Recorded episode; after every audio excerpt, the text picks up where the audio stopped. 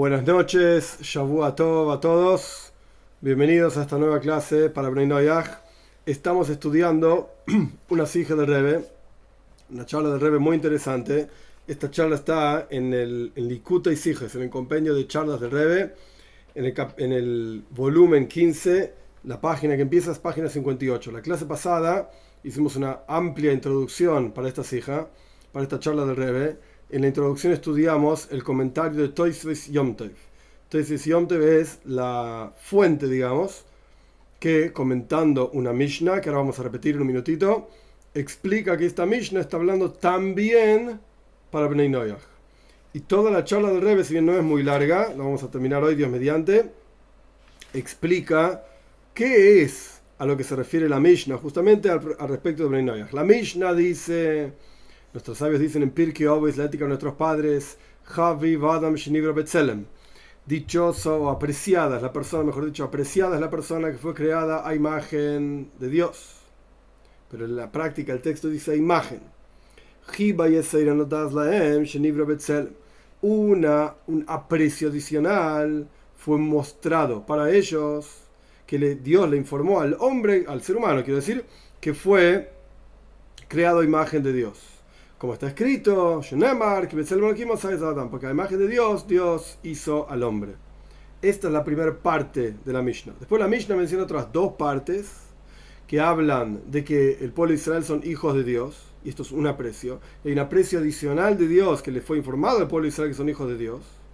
Y la tercera parte de la Mishnah es un aprecio de Dios por el pueblo de Israel porque se les entregó Kli Hemda, así está escrito, una herramienta apreciada por Dios, la Toira, un aprecio adicional, adicional al pueblo de Israel es que Dios le entregó la Toira al pueblo de Israel, como está escrito, que le porque una, buena porción les entrega a ustedes, mi Torah no abandonen. Esta es la Mishnah. Volviendo a la primera parte de la Mishnah, el comentario Toises Yomte que trajimos anteriormente y en la clase pasada leímos ampliamente, explica que esta idea del Tselem Elohim, la imagen de Dios, no se refiere solamente a los judíos. Esta Mishnah también incluye a Bnei Noyach. Literalmente se lo dice Bnei Noyach, con esas palabras. Y toda la idea de la charla del Rebe, que estamos estudiando y vamos a ver en profundidad, muy interesante la explicación del Rebe, en mi humilde opinión, toda la idea es, hay que entender cuál es la dicha de la persona que fue creada a imagen de Dios, a qué se refiere con que esto también se aplica a Bnei Noyach y qué enseñanza tiene tanto para Bnei como para el pueblo de Israel esta idea de que fueron creadas a imagen de Dios. Al respecto de la enseñanza básica es que tenemos todos los seres humanos una imagen de Dios, digamos, en nuestro interior, que nos lleva a cumplir la voluntad de Dios. Dios nos quiere, nos ama. Lo mínimo que puedes hacer es amarlo y quererlo a Dios. ¿Cómo? Cumpliendo la voluntad de Dios. Esto es básicamente lo que traía el Toys y el Rebe lo trajo también acá en su explicación, que este era un comentario de Rashi también. Bien, y el Rebe trajo también, y lo vimos en la clase pasada ampliamente, un comentario de Rambam, de Maimónides, en donde Maimónides dice claramente que hay que cumplir los preceptos de la Toira. Todos los Bnei Noyach deben cumplir los preceptos, los siete preceptos de Bnei Noyach, porque fueron dados para ellos, y los tienen que cumplir porque así dijo Dios en la Toira que entregó a través de Moisés Rabbeinu. Y el rey preguntaba cuál es la relación que tienen Bnei Noyach con Matan Toira, con la entrega de la Toira. Al fin y al cabo, la Torah fue entregada para judíos. ¿Por qué mezcla Maimónides el Rambam toda la idea de que los Bnei Noyach deben cumplir sus preceptos? Porque así están escritos en la Toira que fue entregada a través de Moisés Rabbeinu. Sí que tienen que cumplir sus preceptos porque Dios le mandó al primer hombre, porque Dios le mandó a Noyach. ¿Qué tiene que ver la Toira con todo esto? Muy bien, estamos en el capítulo 4 de la Sija, de la charla. La Sija, la charla tiene en realidad solamente 7 capítulos. No es complejo, pero hay que prestar atención, porque es interesante la vuelta de rosca que el Rebe le da a, estas ideas. Vamos a ver, vamos a entender estas cuestiones que de vuelta, para, para entender ampliamente hay que estudiar la clase pasada los que no lo estudiaron, los que no pudieron, lo que sea, les recomiendo, está grabada, está ahí disponible para todo el mundo. Hay que estudiar la clase pasada y después entrar a esta clase. Pero si yo voy a hacer toda una introducción de repetir toda la clase pasada, no vamos a avanzar en esta clase. Así que vamos a avanzar. Lo que el Rebe quiere explicar es qué significa el Tselem Elohim, la imagen de Dios. Tselem se escribe T-Z-E-L-E-M, Tselem. ¿Qué es esta imagen de Dios que todos tenemos en nuestro interior? Y el Rebe va a explicar qué diferencia hay entre el Tselem Elohim, la imagen de Dios en el pueblo de Israel, y Tselem Elohim, la imagen de Dios, en el resto de las naciones.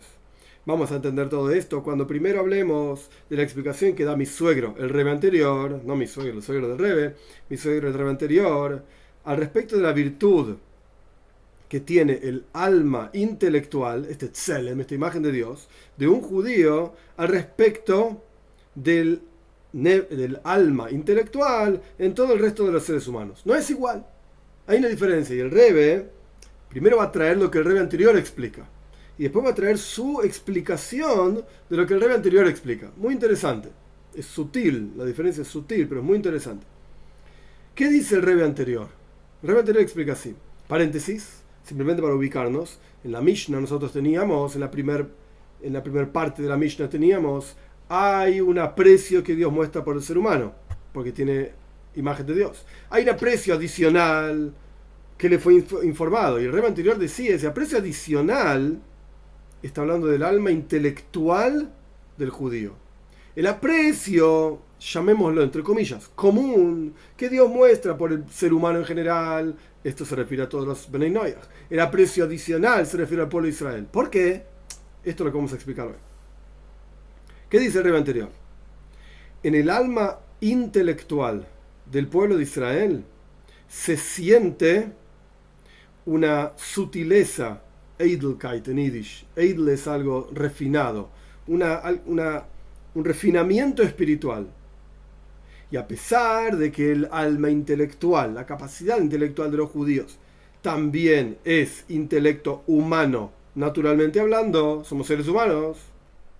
Sin embargo, el intelecto normal, humano del judío, tiene una especie de apego, de anhelo por lo espiritual y por lo refinado. Lo que no es el caso con el alma intelectual de un no judío tiene una comprensión más ordinaria. No quiere decir que son tontos, no estamos diciendo esto. Hasbe Shalom, Dios libre Lo que se está diciendo es, hay una especie de anhelo, de aprecio por algo más espiritual. En el judío que en el no judío. ¿Esto quiere decir que todos los judíos son así? No, hay judíos que son súper ordinarios.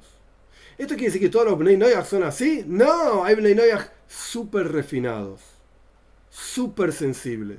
Estamos hablando en general. General. Y estamos hablando en la capacidad potencial más allá de la realidad, como se dice en Argentina, la, verdad de la milanesa.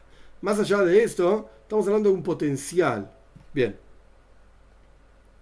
Y como está explicado en muchos lugares al respecto del estudio, dice el Rebe, de otros tipos de sabidurías, llámese matemática, arquitectura, la que sea, que ese tipo de sabidurías, el rey va a explicar esto, estamos introduciendo un concepto, paciencia.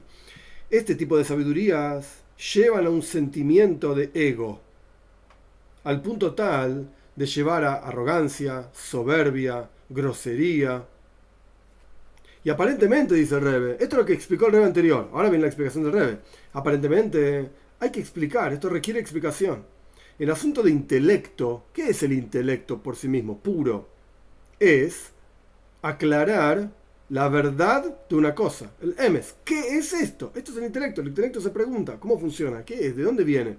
Es natural en el intelecto de cualquier ser humano.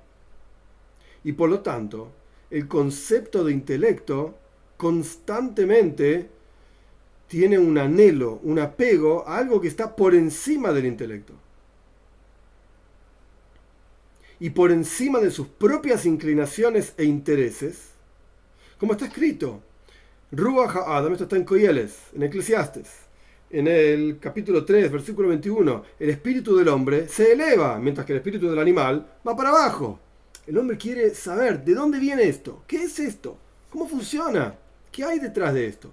Y toda la ciencia, toda la ciencia entera está construida detrás de este concepto intelectual. La ciencia ve un fenómeno X, cualquiera, las estrellas moviéndose, una manzana cayéndose de un árbol, y el científico se pregunta, ¿por qué? ¿De dónde sale? ¿Cuál es la explicación detrás de esto? ¿Cuál es la generalidad que engloba a todos los fenómenos de todas las manzanas cayéndose de árboles, de todas las naranjas cayéndose de árboles y de todas las uvas cayéndose de árboles. Porque la naranja, la manzana y la uva son diferentes. Entonces, ¿qué hay detrás de, esto? Esto es el intelecto sano y puro. Ahora bien, ¿cómo puede ser que la naturaleza del intelecto en Benay es opuesta a lo que estamos estudiando? Hace descender a la persona a la soberbia y a la arrogancia. Acabamos de explicar, el rey anterior dijo, no lo explicamos, lo dijimos, y el rey lo va a explicar, acabamos, acabamos de mencionar en las palabras del rey anterior que el intelecto del alma, del alma normal, no el alma divina, el alma intelectual del judío lleva a espiritualidad. Y el intelecto normal del no judío lleva a soberbia, lleva a estudiar. Ah, yo sé mucho, yo entiendo mucho, yo conozco mucho, ríndanme honor. Entonces el rey plantea, pará, intelecto es intelecto. Es natural, sano, normal. No estamos hablando de Shugenkeit, locuras, gente loca. Normal. ¿Cómo puede ser que haya dos cualidades tan opuestas en el intelecto? Que el intelecto del judío lleva esto, el intelecto del no judío lleva lo otro. ¿De qué estamos hablando? Intelecto es intelecto. Tiene sentido, dice el Rebe, que el intelecto del alma animal, es decir, el intelecto que tiene que ver con emociones, alma animal en el judío, alma animal, perdón, en el no judío, lleve a soberbia. Esto lo acepto, dice Rebe. ¿Ok? Por cuanto es un intelecto que está directamente relacionado con emociones, ahora explico esto, cuyo asunto es el sentimiento de sí mismo. Ahora explico, paciencia. Se entiende entonces que ese intelecto, que es para las emociones, lleve a ego, lleve a soberbia. Pero el intelecto normal, común, del nefesh siglis, del alma intelectual, no del alma animal. Vamos, terminamos el texto y explico. Incluso de un Ben no es un intelecto para las emociones sino que es un intelecto por el concepto de intelecto por sí mismo, intelecto puro. ¿Cómo puede ser que el, estudio de, por ejemplo, la sabiduría de ingeniería o cualquier otra sabiduría lleve, ¿por qué ese estudio lleva a ego y a soberbia? ¿Por qué? ¿Qué significa intelecto? ¿Y qué significa intelecto para emociones? Esto no es lo que el Rebe explica, yo lo explico para entender lo que el Rebe está diciendo y lo que viene ahora. ¿Qué es una emoción? Una emoción, amor, temor, cualquier tipo de emoción, es el sentimiento de uno mismo. Yo estoy experimentando una determinada situación que me lleva a sentirme de una determinada manera. Cariño, aprecio, amor, miedo, rechazo, acercamiento, alegría, tristeza, todo tipo de emociones, de cualquier forma, son el sentimiento de uno mismo. Yo me siento así. Cuando otra persona te pregunta, hey, te veo con la cara medio triste, ¿qué te pasa? Y no sé, me pasó tal cosa. La persona que escucha puede tener empatía, que es decir, entiendo lo que te pasa, lo siento mucho, veo que te sentís así, comparto con, con vos. Pero realmente sentir lo mismo que está sintiendo el otro es imposible. ¿Qué? Te veo con la cara triste. ¿Qué te pasó? Se murió mi gato. Y el otro dice, uy, lo siento mucho. Si el otro no tenía el mismo gato, con la misma relación, con la misma situación, etc., lo podés sentir mucho y podés acompañar a tu amigo que se le murió el gato. Pero sentir lo mismo que siente tu amigo por su gato, que el, gato se le murió, no. Eso es imposible. Te puedo acompañar, pero no puedo sentir lo mismo. ¿Por qué? porque esto se llama en, la halajá, es una cuestión alágica, legal, Adam una persona cercana a sí misma, no por ego, no por eh, egoísta o por egocentrista, porque es la realidad, yo me siento a mí mismo, no, me, no siento a mi cónyuge, a mi, que está al lado mío, a mi compañero, a mi amigo, a mi tío, a mi abuelo, me siento a mí, es normal, esto es midois, es la fuerza que tienen las emociones, ¿por qué son tan poderosas? Porque están directamente relacionadas conmigo, con yo, que estoy sintiendo esto ahora. En cinco minutos puede ser que sienta otra cosa, no sé, pero ahora estoy sintiendo esto y lo siento con toda la fuerza y el poder. ¿Cuál es ese poder? Que me pasa a mí esta experiencia y es mía. Ahora bien, hay un intelecto que está directamente relacionado a las emociones. ¿Cuál es el intelecto relacionado a las emociones? Cuando una persona piensa sobre un asunto determinado, este pensamiento puede desarrollar a las emociones.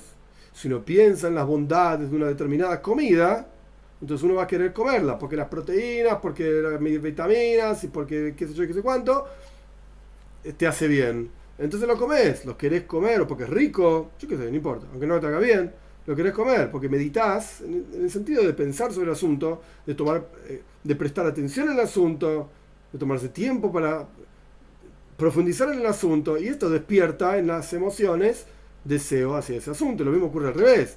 Cuanto más pienses en lo malo que es esta cosa para vos, tanto más lo vas a rechazar. Eso es intelecto que está directamente relacionado a las emociones. El alma animal, como cualquier animal, en hebreo animal se dice haya, hayus, es energía, es fuerza, es un animal, es una bestia, es una beheima, es un animal.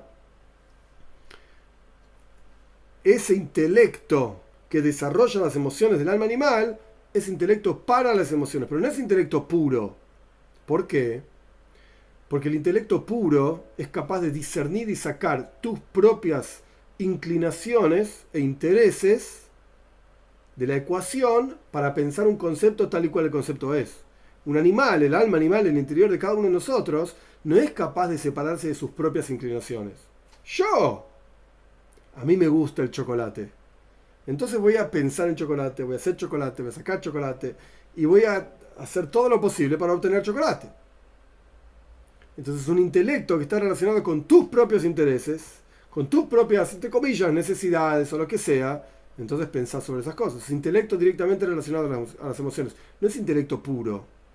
El intelecto puro es algo mucho más abstracto. Entonces decimos ingeniería. A mí no me gusta, no interesa si te gusta o no te gusta.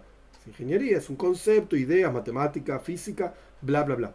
Entonces, el rey me pregunta el Rebe anterior explicó que el alma intelectual, el intelecto puro de Benay esto lleva a arrogancia, soberbia. El intelecto puro del judío, esto lleva a Ruchnius, espiritualidad. ¿Por qué? Pregunta Rebe. El intelecto es intelecto. ¿Qué diferencia hay? ¿Qué estudias? Es intelecto puro. Y la explicación es la siguiente. La cualidad del intelecto, ¿qué es el intelecto? Es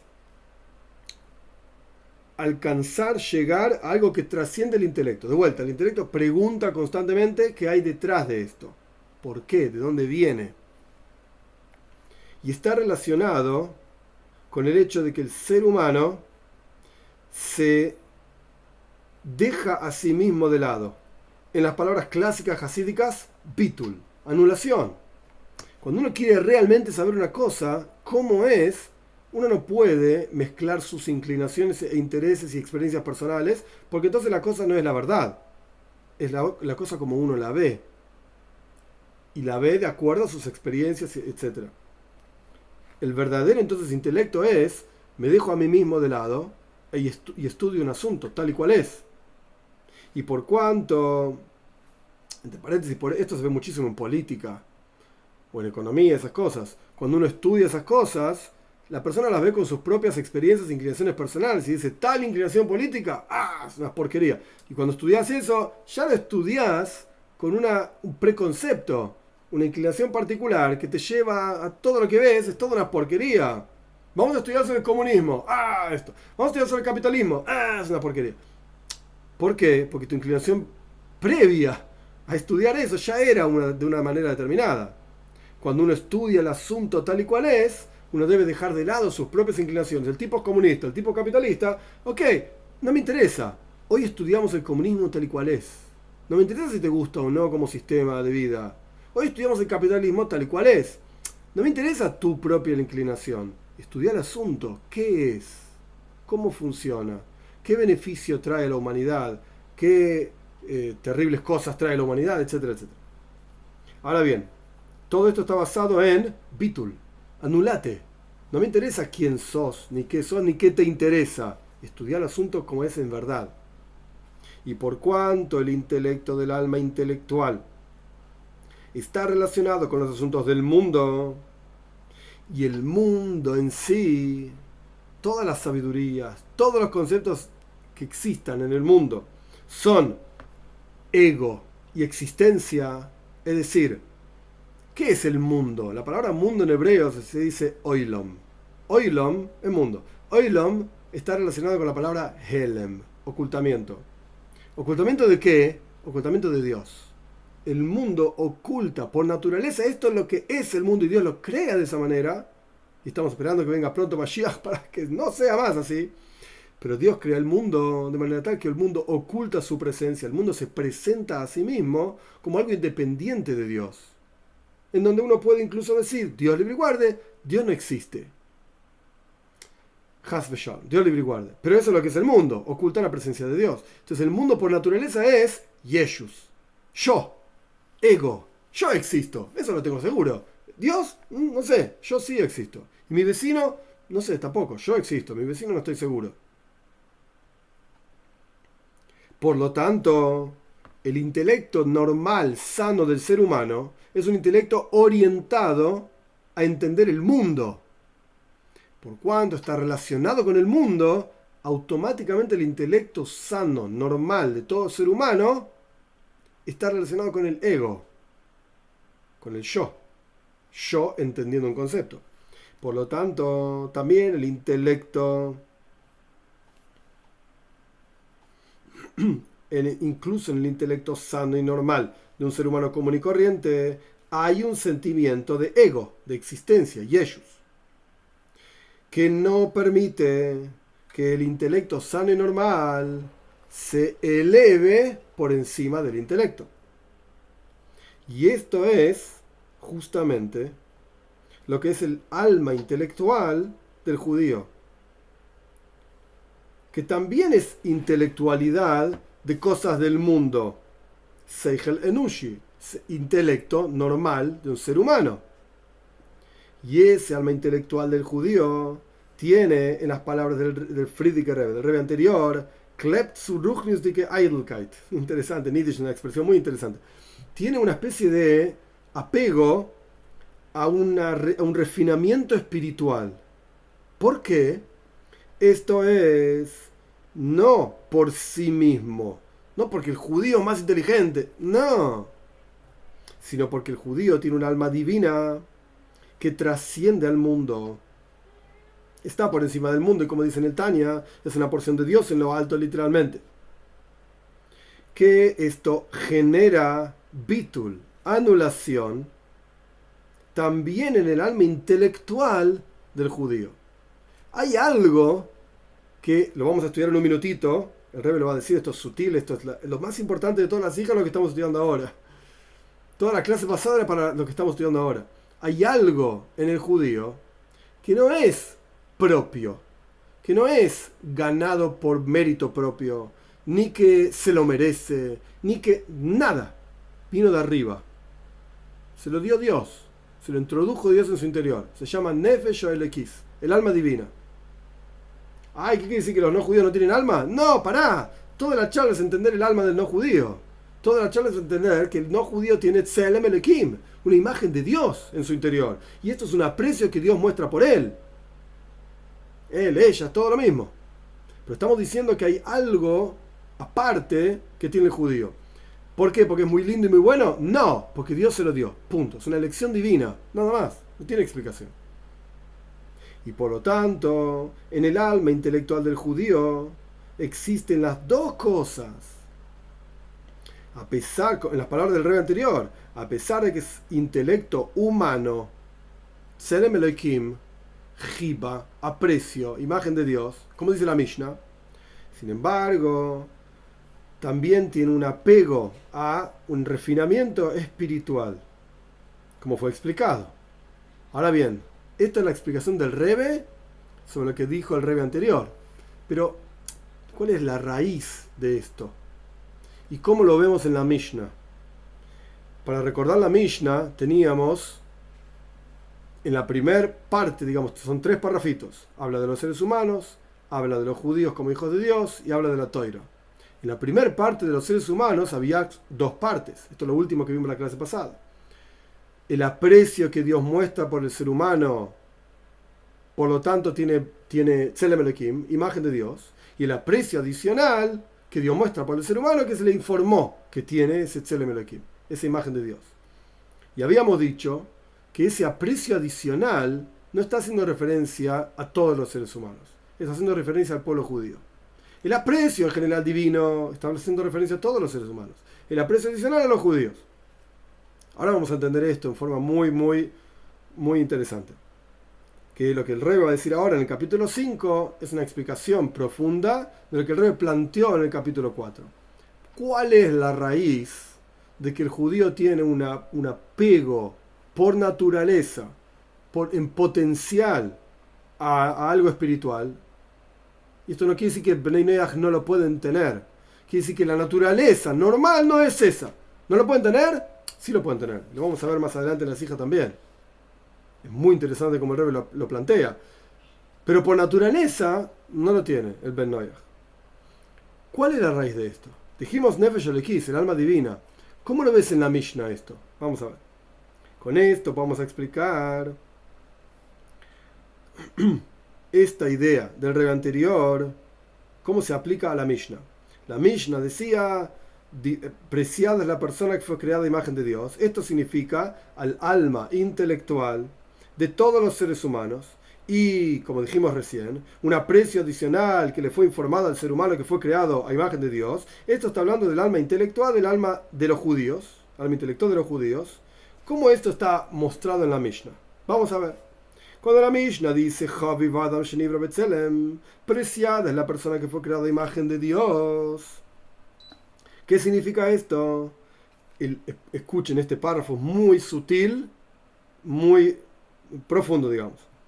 ¿Qué significa que hay un aprecio, que el hombre fue creado a imagen de Dios? Esto significa que el aprecio del hombre, de Dios por el hombre, consiste en que, y el aprecio del Dios por el hombre es causado, ¿por qué? Porque tiene imagen de Dios. Entonces, ¿qué viene primero? ¿El aprecio de Dios por el hombre o la imagen de Dios? Primero que nada viene la imagen de Dios.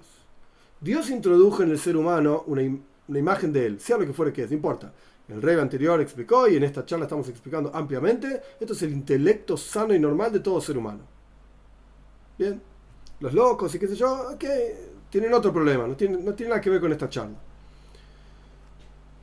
Entonces, por cuánto Dios introdujo en el ser humano una imagen de él, entonces Dios dice, ah, yo los quiero los aprecio. Como dice la Mishnah, dichosa, eh, perdón, preciada es la persona que fue creada a imagen de Dios. Perfecto. Esa es la primera parte, el primer, eh, la primera parte del primer párrafo de la Mishnah. Segunda parte del primer párrafo, hay un aprecio adicional que le fue informado al hombre que fue creado a imagen de Dios. Esto significa un aprecio superior la Mishnah dice, Seira, Yeser es más, un aprecio adicional. Y el Rebe anterior decía que esto se refiere al alma intelectual del judío. Y así explica el Rebe. Dos puntos.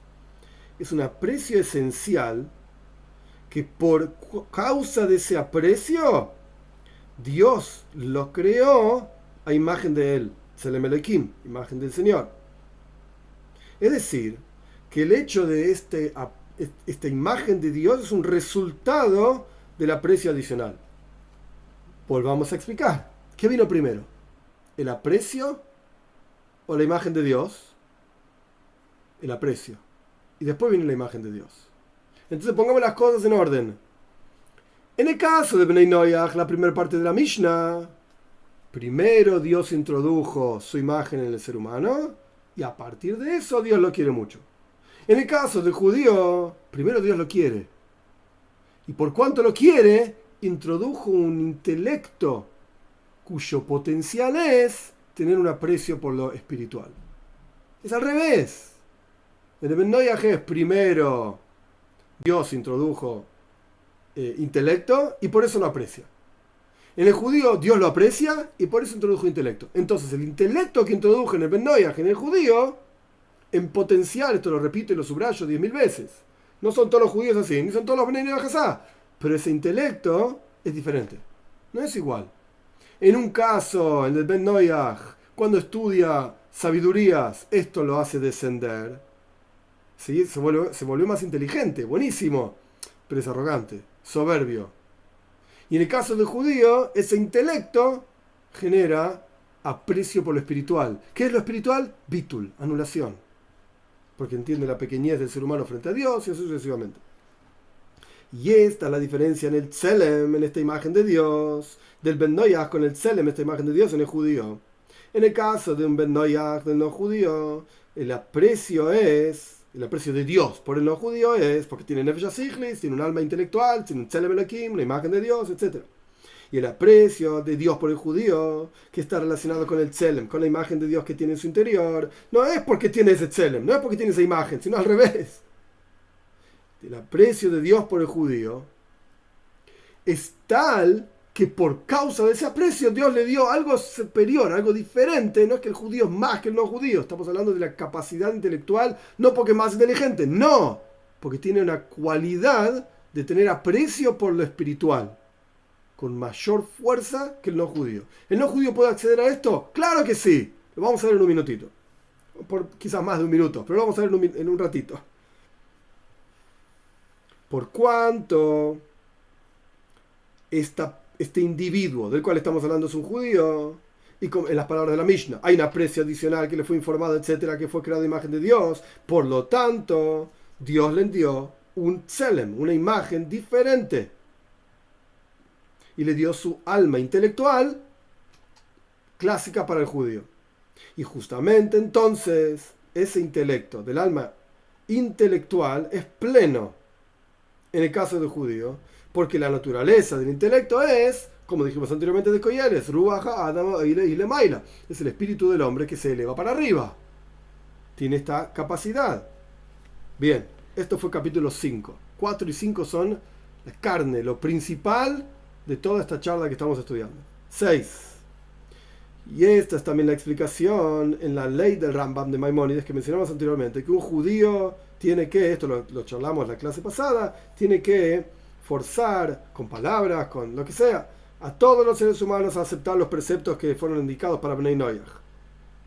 Para que la boida, para que el servicio a Dios de un Ben Noyach, en la observancia de sus preceptos, sea como corresponde, no se puede apoyar en su intelecto. Porque su intelecto Mm, lo puede llevar a arrogancia, a soberbia. Paréntesis, el rebe no lo pone acá, pero cuando se habla de, toda la, barbarie y masacre de los nazis y Max el hombre se ha borrado contra los judíos y contra otras naciones también, contra otros individuos también, etc. Ellos no lo hacían porque estaban locos. Era una lógica intelectual que ellos tenían, puro intelecto. Eh, escúchame, la raza aria ellos decían, superior a los demás, y por lo tanto, para la supervivencia del más apto, la raza aria tiene que erradicar a todos los demás. Si no, no hay lugar en el mundo para, que se desarrolle lo, superior y que se cuánto. Es una lógica intelectual. No es locos, no es enfermos. ¿Y cuál es el problema? Es lo que está explicando el Rebe, que el intelecto puede llevar a arrogancia, a soberbia.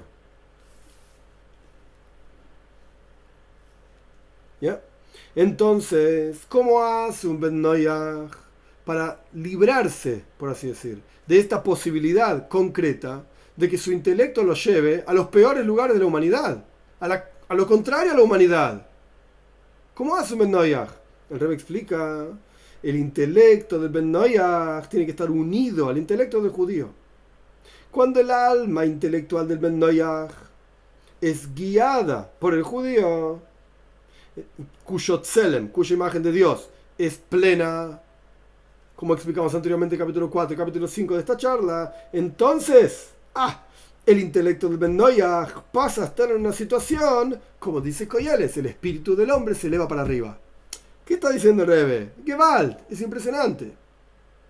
Cuando el Ben toma, lo el Rebe lo va a decir en un minutito más claro todavía, toma la guía del judío, entiende que hay una toira, entiende que hay un Dios y, cumple con sus preceptos y estudia en profundidad todo lo que tiene que ver con sus preceptos, he aquí, se, entre comillas digo esto, no está escrito así, pero para, no hay que malinterpretar tampoco, se libera de su propia limitación, de su alma intelectual que Dios le entregó y que Dios lo aprecia por eso que le entregó, pero se libera de que ese potencial que tiene lo lleve a soberbia, lo lleve a inhumanidad, por así decir, y pasa a estar en una categoría en la cual tiene, en las palabras en Yiddish, un aprecio por lo sutil y refinado de lo espiritual. Entonces, en otras palabras, ahora seguimos con la charla. El Ben que está condenado a ser una bestia. Cuando estudia todo lo lleva a soberbia y no sirve para nada. No, no entendiste. De ninguna manera. Si está guiado por la toira, pues entonces también tiene ese mismo aprecio por lo espiritual que el judío tiene por naturaleza. ¿El Bendeas lo tiene por naturaleza? No. ¿Pero es un animal? No, es un intelecto. Y tiene intelecto sano y puro. No son tontos, no son locos. ¿Qué te pasa? ¿Cuánta gente inteligente hay por el mundo no tiene nada que ver con el judaísmo? Nada. Solo que en el judío es algo natural entregado por Dios. ¿Por qué? Porque Dios lo eligió y punto. Y en el no judío es un trabajo que va a tener que hacer, es una boida. ¿Pero puede acceder a eso? Claro que sí.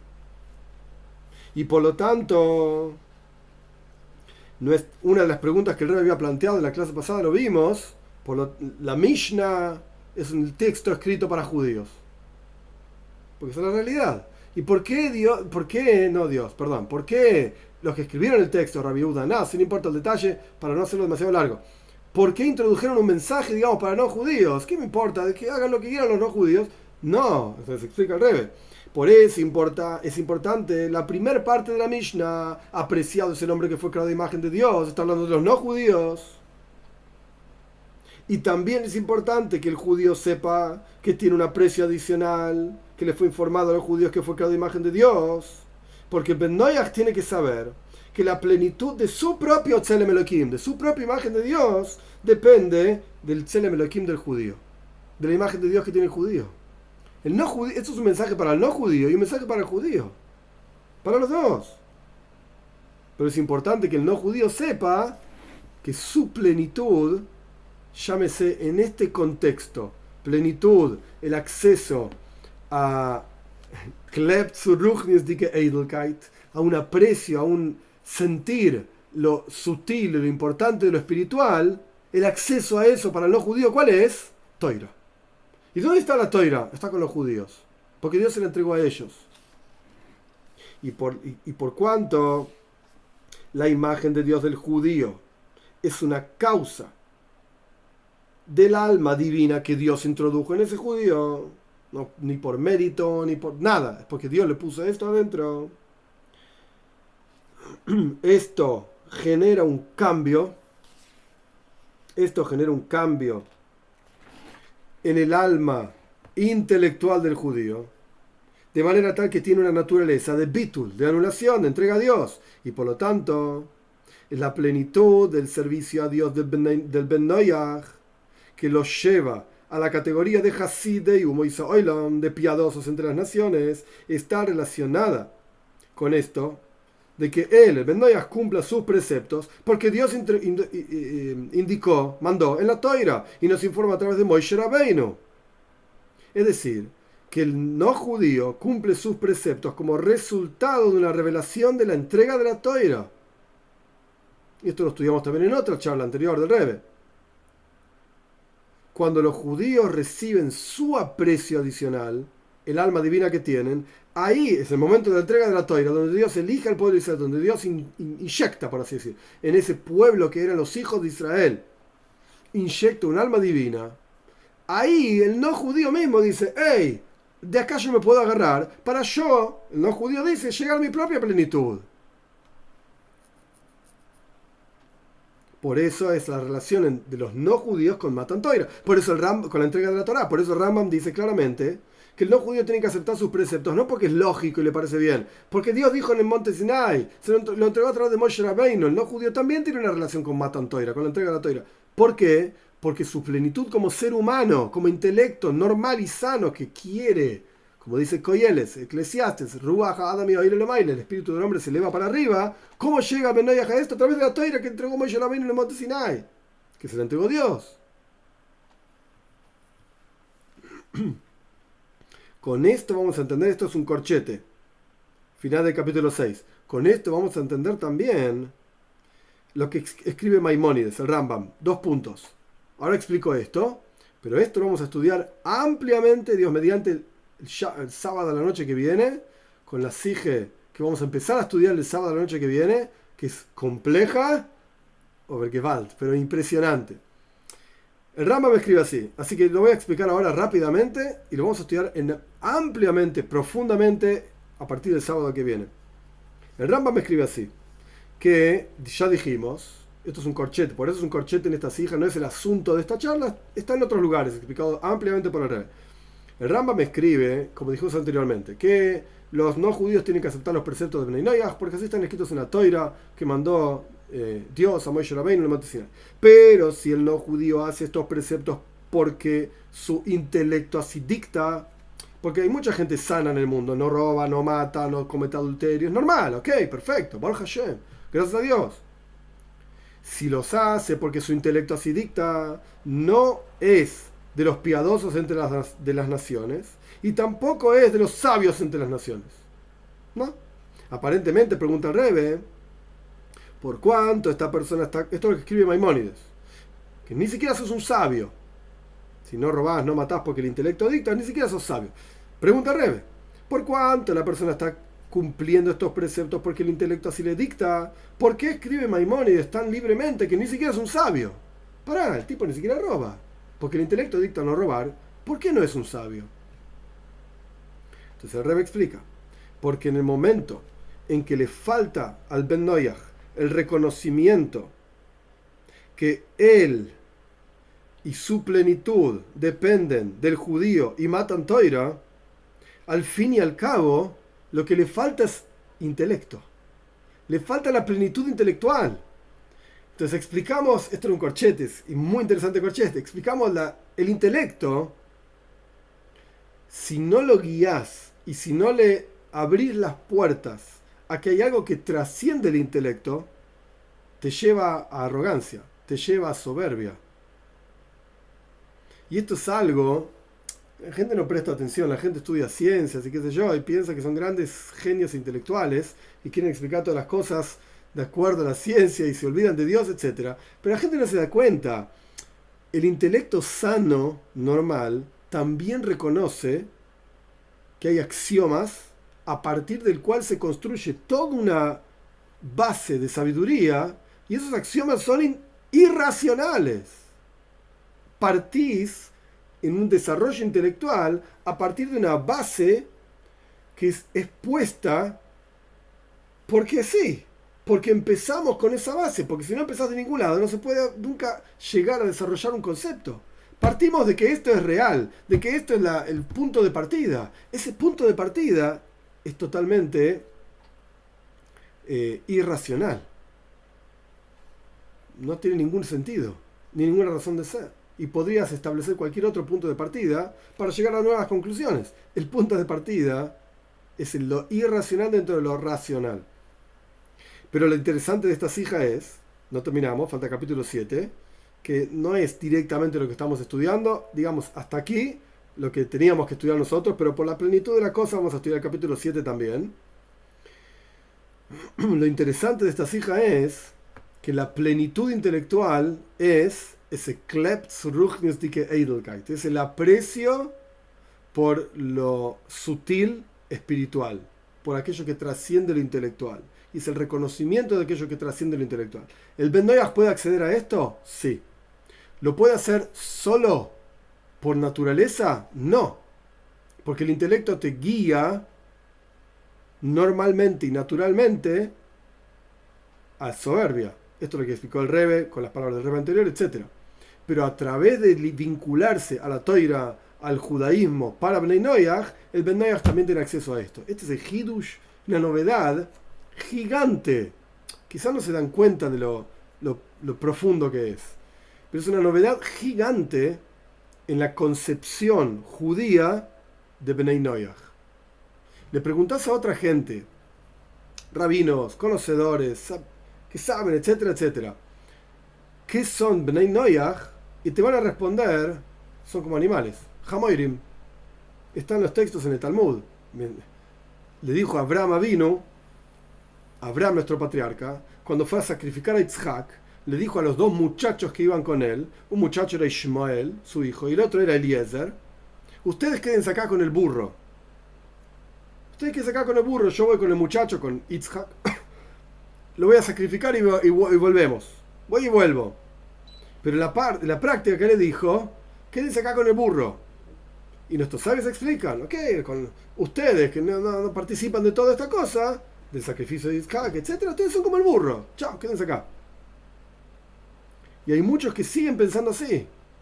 Y el Rebe en esta charla está trayendo un concepto totalmente revolucionario, totalmente, en inglés se dice mind blowing, te vuela la cabeza. ¿Por qué te vuela la cabeza? Porque el Rebe está explicando cuál es la diferencia entre el intelecto normal y sano humano del judío, el intelecto normal y sano humano del no judío, y cómo el intelecto normal y sano humano del no judío puede acceder a lo mismo que accede el judío. Es a través del judío. Y puede sentir lo mismo, la mismo, el mismo aprecio por lo espiritual que siente el judío. ¿Cómo? A través de la toira. Y esto lo escribe Rambam. Esto es lo más loco. Está ahí hace, mil, hace, casi mil años. Y están los textos más clásicos y básicos de, de nuestro pueblo. El Rambam escribe, el no judío tiene que cumplir sus preceptos, porque la toira dice. ¿Y a mí qué me importa lo que dice la toira? El no judío cumple los preceptos porque Dios se los dio al primer hombre, y ya está. ¿Qué toira? No, toira, Moishe Rabbeinu. El rey está explicando, señores, el acceso a sentir, eh, sentir rugnius, sentir espiritualidad, es a través de la toira, Moishe Rabbeinu, judaísmo. ¿Ok? Cumpliendo esos preceptos de Bnei Perfecto. Eso no quiere decir que tienen que ser todos judíos. No. De ninguna manera. Siete preceptos con todas sus ramificaciones, etcétera, etcétera. Pero es a través del judaísmo.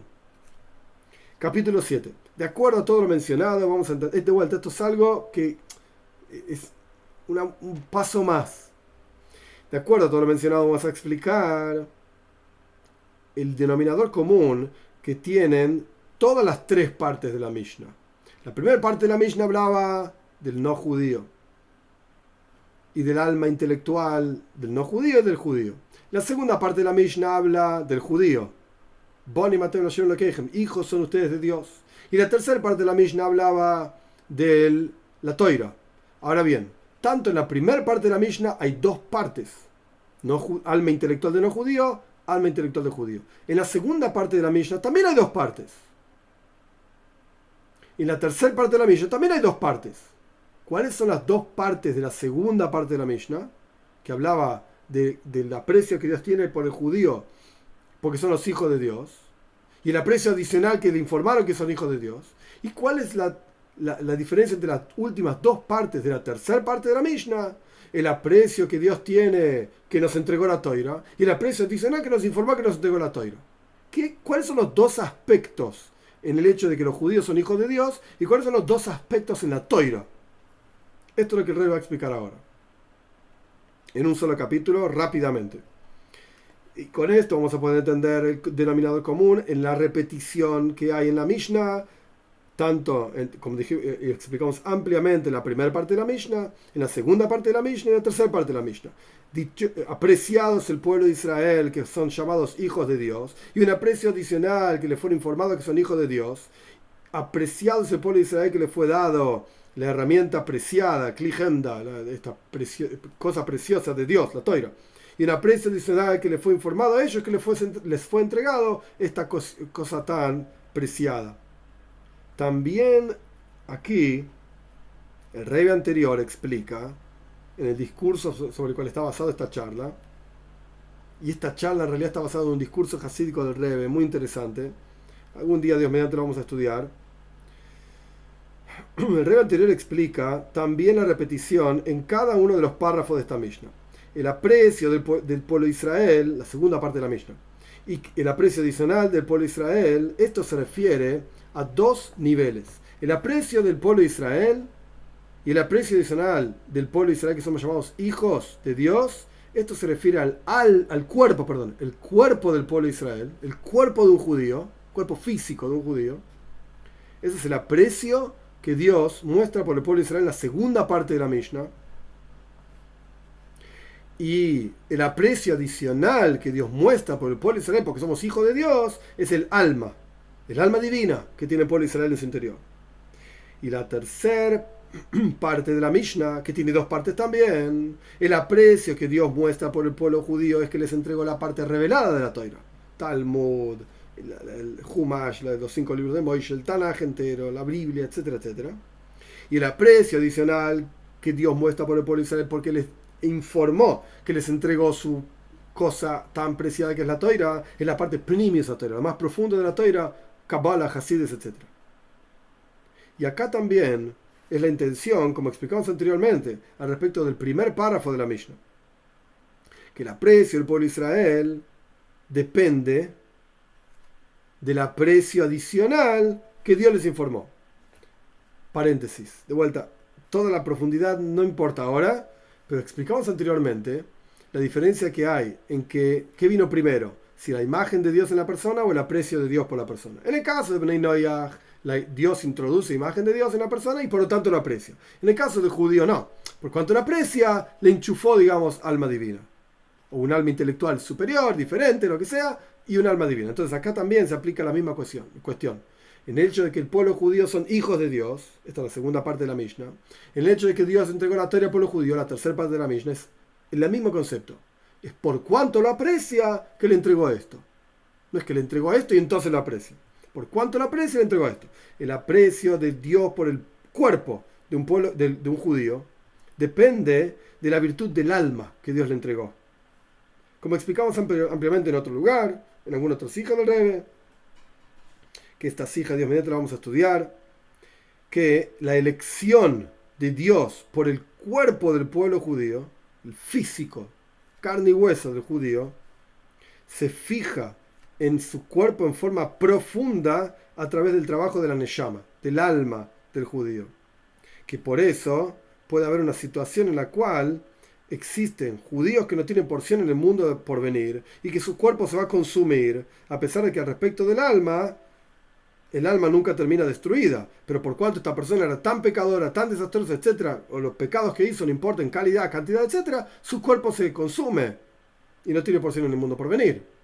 Entonces hay algo que el cuerpo del judío gana porque tiene un alma judía en su interior. Y lo mismo pasa con la parte revelada de la toira y la parte más profunda de la toira. En el momento en que la persona estudia la parte revelada de la toira, junto con la parte oculta de la toira, esa parte oculta de la toira le termina dando a la parte revelada de la toira un nivel espiritual muchísimo más elevado. Y en las palabras del Talmud, y con esto termina la charla, la toira, parte revelada que estudia, cuando la persona tiene el enfoque adecuado, que lo obtiene a través de estudiar la parte oculta de la toira, cuando estudia la parte revelada de la toira, esa parte se vuelve un elixir de vida. Este es el final de la charla humildemente es una charla, en mi opinión es una charla que tiene un hidush, una novedad que ya la expliqué ampliamente, que no está en ningún lado y que no se ve en ningún otro texto, de ningún otro grupo que, que hable de Bnei Noyach ni nada por el estilo. Y es esta idea de cuál es la plenitud a la cual puede llegar un Ben Noyach a través de la toira, justamente porque es toira y no porque su intelecto así dicta. Vamos a las preguntas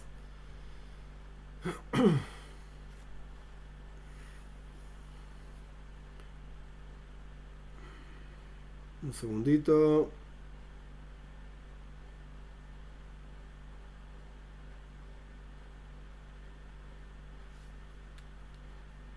Sabrina pregunta qué hay en el medio de la imagen y el aprecio. No entendí la pregunta.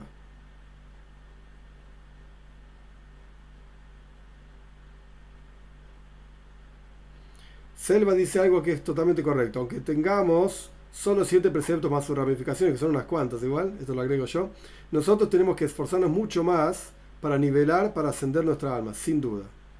Ya, sin duda. César dice, César Burgos, a veces algunas, algunas veces hacemos teshuvah y el perdón llega de manera inmediata y otras veces el perdón demora. ¿De qué depende el perdón? esto hay que preguntarle a Dios de la sinceridad o del tiempo que se demora la chuva, puede ser, del nivel de chuva. del pecado mismo por el cual uno está haciendo chuva, sin duda. Eh, podés estudiar el primer capítulo del secreto de Ikeres a chuva, en realidad los primeros tres capítulos y la mitad del cuarto también, la, la epístola o carta, como sea, de arrepentimiento del Alter Rebbe, ahí se explica un poco la pregunta que estás haciendo. Sabrina dice que sí, que este shiur, esta clase es carne, hay que masticarlo, sí, sí. No sé si la clase es buena o no es buena, pero el, contenido, créeme que es fantástico. No porque lo diga yo, es la charla del Rebe nada más. Muy bien, Marco, gracias por la, por la fidelidad.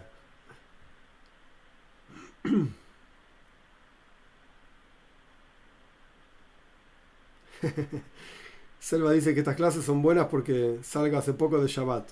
¿Puede ser? Ich weiß. No lo sé. No lo sé. Continúa Selva diciendo, como decir que un sabio puede decir no sé y eso lo hace precisamente sabio. ¿Puede ser? ¿Sí? Interesante lo del bitul. Lo de la anulación de un sabio.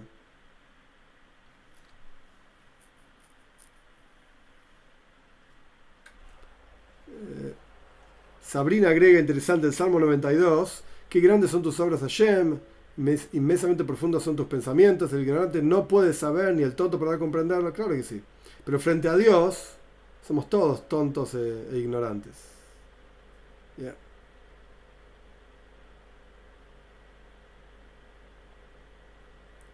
César pregunta si este concepto se ajusta a lo que está escrito, esto en realidad está en el Talmud, en Sanedrin, lo estudiamos también que un Ben cuando cumple con sus siete preceptos, cuando estudia, dice el texto, sus siete preceptos es como un Kohen God, es como un sumo sacerdote. Sí, señor, está relacionado a esto también. Guto César dice, tengo una duda respecto de uno de los del uso de la frase le oilom en la toira, porque si el significado de esto no es exactamente eterno, sino mucho tiempo, entonces ¿cómo entender los pasajes de la toira donde Dios dice, por ejemplo, un segundo.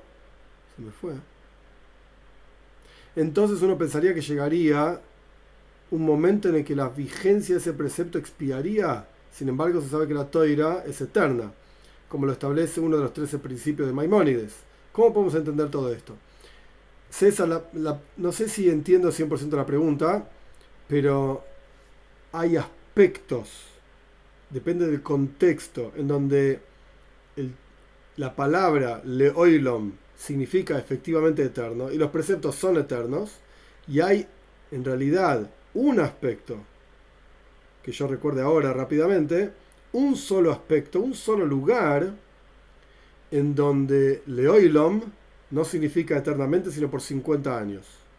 Y esto tiene que ver, no tiene que ver con nosotros, que lo que estamos estudiando, pero tiene que ver con el Yoivel, Yoivel es el, jubileo, el año número 50, en donde los esclavos judíos retornaban, salían de, de su esclavitud, independientemente de si querían o no querían salir, retornaban. Y esto tiene que ver con un lugar en la Toira, Parshas Behar, si no me equivoco, en donde dice justamente que el Eved Ibri, el, esclavo judío, va a trabajar Leoilam, entre comillas, por siempre, y no se refiere a por siempre.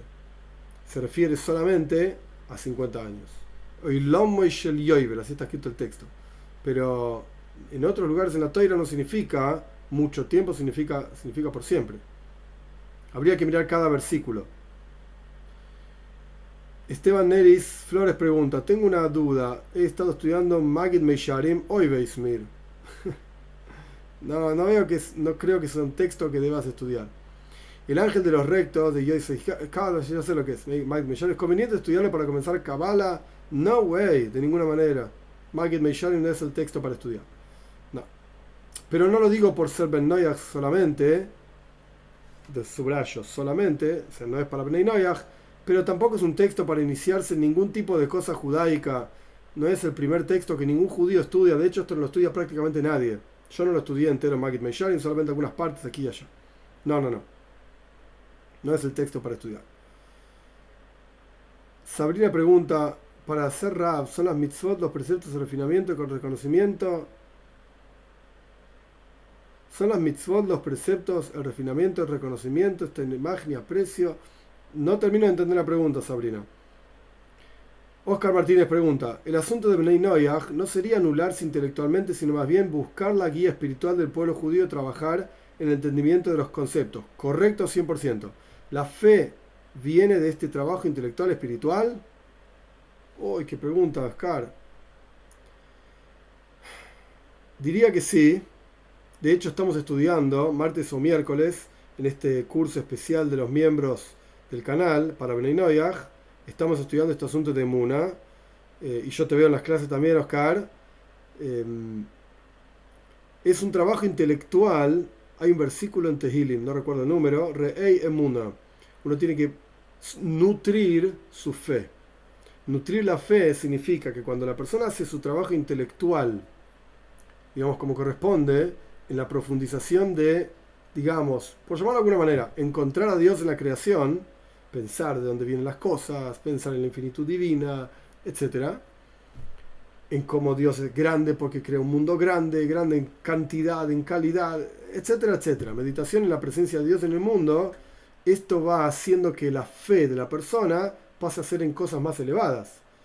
Cuando uno es, entre comillas, un niño, tiene fe en cosas que un adulto no tiene fe, sabe los reconoce, los entiende. Pero el niño es un niño en ese momento y por lo tanto no lo entiende, no lo conoce. Después cuando sea adulto lo va a entender. Pero en el momento que no lo conoce es un niño, dice, no entiendo cómo funciona. Entonces el adulto, el adulto le dice, créeme que es así. No te preocupes. ¿Cómo funciona un banco? La gente pone plata, ¿y dónde está toda esa plata? Y bueno, ¿sabes qué? Para un niño es muy difícil entender todo lo los tejes y manejes de un banco que la gente pone plata y guarda la plata y ya está. Pero es mucho más que eso. Un banco es súper complicado. Que la bolsa, que las inversiones, y que los intereses, y las tasas, y qué sé yo, y qué sé cuánto. Pero el niño no está en condiciones de entenderlo. Entonces, ¿sabes qué? Pone la plata ahí ya está, y te guardan el dinero. Pero cuando ese niño crece, empieza, yo qué sé, estudia economía, y ahora tiene una, una comprensión mucho más profunda de lo que es un banco, lo que es la bolsa de valores, y bla, bla, bla. Entonces todo eso que antes era fe, ahora pasó a ser intelecto. Ah, pará, yo soy economista y entiendo esto. ¿Qué fe ni fe? El banco funciona así, los países y las inversiones y bla, bla, bla. Lo mismo pasa con Dios. Hay un paso en el cual hay muchas cosas que uno tiene dentro del, dominio de la fe, porque no las entendemos. Pero a medida que uno va profundizando, como vos pusiste excelente en tu mensaje, con la guía, etcétera, de la toira, uno va profundizando y lo que antes era fe, uno dice, ahora pará, esto lo entiendo, esto tiene sentido, esto ahora puedo lidiar con eso racionalmente, entonces no necesito fe para eso. la fe pasa a ser de asuntos muchísimo más elevados, muchísimo más profundos. ¿sí? Es así como decís, Oscar. César Burgos pregunta, nosotros decidimos con qué atributo Dios nos trata al cumplir o no un precepto de siete preceptos. En general sí, esto está en las clases de Tomer Dvoira, que lo estamos terminando, obviamente esta, esta semana terminamos con la última clase de todo el libro, terminamos el libro, ahí aparece esta idea más explicada. Diego Rendón pregunta, ¿un Benoyas que se convierte, su alma cambia de esencia? Sí, 100%. No es un alma de Benoyas, vas a ser un judío, 100%. Con alma judía, alma divina. Si me preguntás en base a lo que, a lo que dice esta hija, esta charla al revés que estudiamos recién, no me preguntes cómo, porque yo no tengo respuesta, pero el intelecto también cambia. 100%.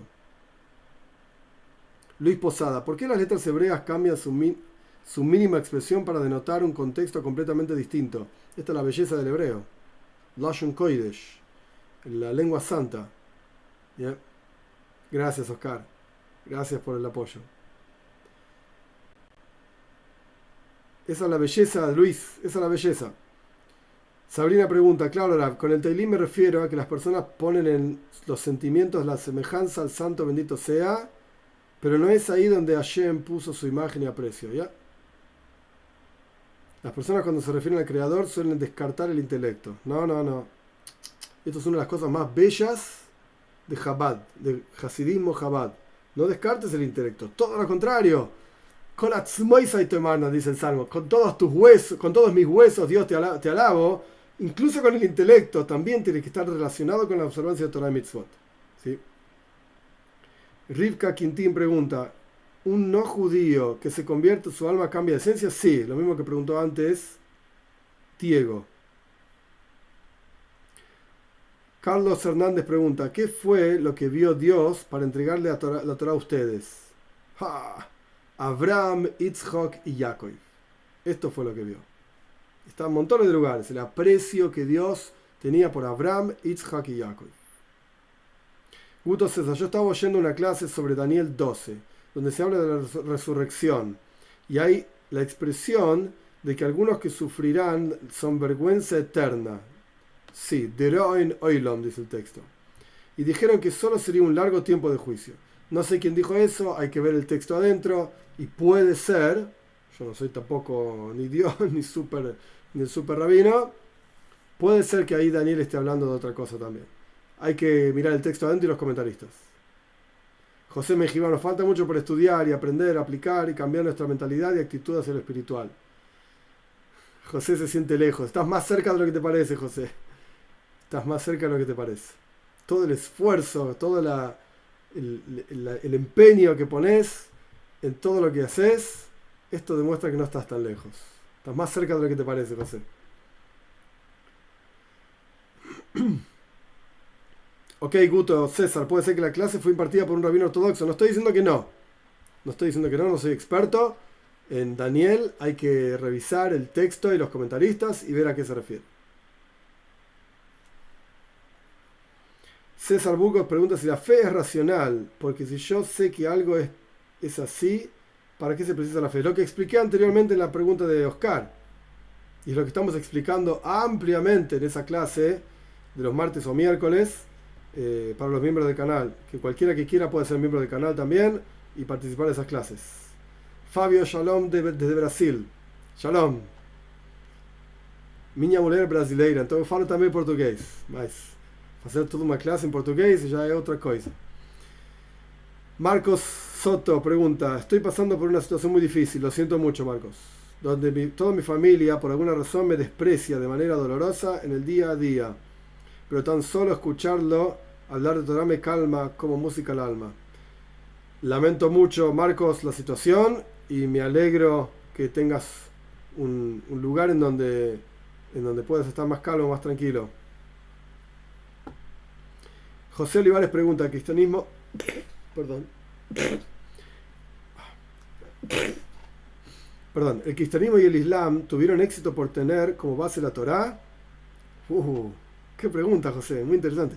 ¿Había registro de estas, de estas antes de que existieran? Hay un video en el canal donde explico una fuente, no recuerdo ahora todo el texto, pero explico una fuente de, básicamente la pregunta que estás preguntando. Hay un video en el canal, se llama si el cristianismo y el islam tienen fuente en la Torah o no. Hay un lugar en la Torah donde habla de estas cosas. Eh, un, comentario donde muestra como en la Torah se habla de estas cosas también. No recuerdo ahora todo el asunto como era, esa es la verdad. Eh, el Rambam Maimónides, en el capítulo 10, si no me equivoco, 10 de Leyes de Reyes, al final, final de su libro, explica este asunto que vos estás preguntando, José, y cuenta interesante, no que el cristianismo tenga base en la Torah, no dice eso, el Rambam, pero sí menciona la idea de que a causa de la existencia de Yoshke, que toda, no, estoy diciendo que existió o no existió, sino que estoy diciendo todo lo que dicen que pasó es para que el mundo entero esté hablando de Moshiach.